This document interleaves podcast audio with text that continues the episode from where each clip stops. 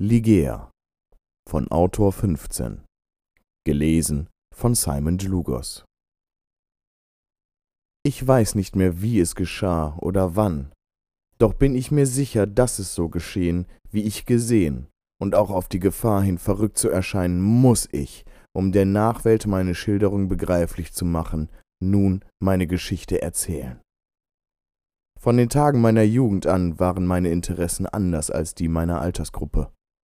Während sie ihre vermeintliche ewige Jugend mittels ausschweifenden Feiern und selbstinszenierenden doppelmoralischen Traktaten zu zelebrieren wussten, war ich schon seit Anbeginn mehr der Außenseiter, der, der nach dem tieferen Sinn suchende, der, der nach mehr strebte.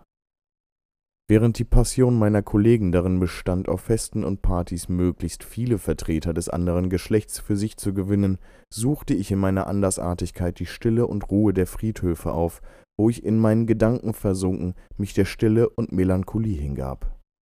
Genau dort, an diesem Ort, der für mich so viel bedeutete, sollte mein Leben eine Wendung erfahren, die mich bis heute prägt.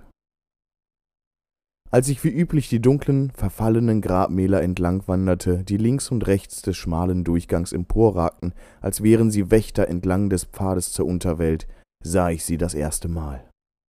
Ihre Gestalt, so weiß wie Elfenbein, ganz in ein weißes Tuch gehüllt, saß sie an einem der Gräber, und der Wind ließ ihr Gewand wehen. Erschrocken, aber doch neugierig näherten sich meine Schritte der Gestalt, lenkte ihr weißes, wehendes Gewand meine Aufmerksamkeit auf sich. Obwohl sich in mir alles sträubte, fühlte ich den Zwang, zu ihr zu gehen und sie anzusprechen. Sie zuckte nicht einmal, als ich dies tat, sondern verharrte leicht, als hätte sie auf mich gewartet. Langsam drehte sich ihr Kopf in meine Richtung, und ich erkannte mit Entsetzen die gespenstische Fratze, die sich im fahlen Mondlicht unter dem Schleier, den ich vorher nicht gesehen, abzeichnete. Ein von Verwesung gezeichneter Schädel blickte mir entgegen, und der Unterkiefer, nur noch von wenigen Zähnen besetzt, klappte auf und zu, als wolle die Gestalt mit mir kommunizieren. Die Augenhöhlen, obwohl gähnend leer, übten eine Anziehung auf mich aus, derer ich mich nicht erwehren konnte, und obwohl mein ganzer Körper auf Flucht bestand, bewegte ich mich langsam und bedächtig auf die Gestalt in dem langen weißen Gewand zu.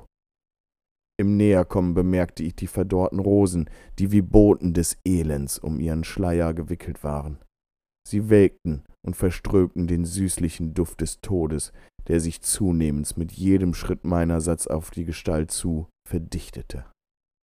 Schließlich stand ich vor ihr und sah vollends ihr schauerliches Abbild. Ein bleiches, von Würmern zerfressenes Tuch bekleidete den Körper, der früher wohl einer Verkörperung der Göttin Aphrodite gleichgekommen sein musste. Nun zierte jenes Leichenhemd einen ausgemergelten, vertrockneten Körper, der mehr aus Knochen als aus Fleisch bestand. War der Körper schon ein schauriger Anblick, so flößte der Schädel noch mehr Angst ein. Wo einst schillernde Augen gestrahlt hatten, zogen Maden und Würmer ihre Bahnen, wo dereinst volle Lippen einen Mann zum Kuss verführt hatten, wanderte Ungeziefer und bräunliche Fäulnis entlang. Die Nase, früher wohl der Schönheit ganze Zier, hing gar ganz verfault und bröckelnd an ihrem Platz. Ein Schauer, doch auch gleichzeitige Anmut überkam mich, während ich in das geisterhafte Antlitz schaute. Eine seltsame Vertrautheit übermannte mich, drängte mich dem Skelett in die Arme. Der Grabstein, vor dem es verharrte, er war mir wohl vertraut. Gehörte er doch zu meiner Familie, wie ich selbst. Da erkannte ich sie. Da fuhr mir die Erkenntnis durch die Glieder, da ergriff mich helle Furcht. Ich entriss mich den toten Armen, die sich meiner bemächtigen wollten. Hals über Kopf floh ich in die dunkle Nacht hinein, wohlwissend, dass ich dennoch zurückkehren würde zurück an das Grab meiner geliebten Frau, zurück zu ihr, zurück zu meiner Ligea.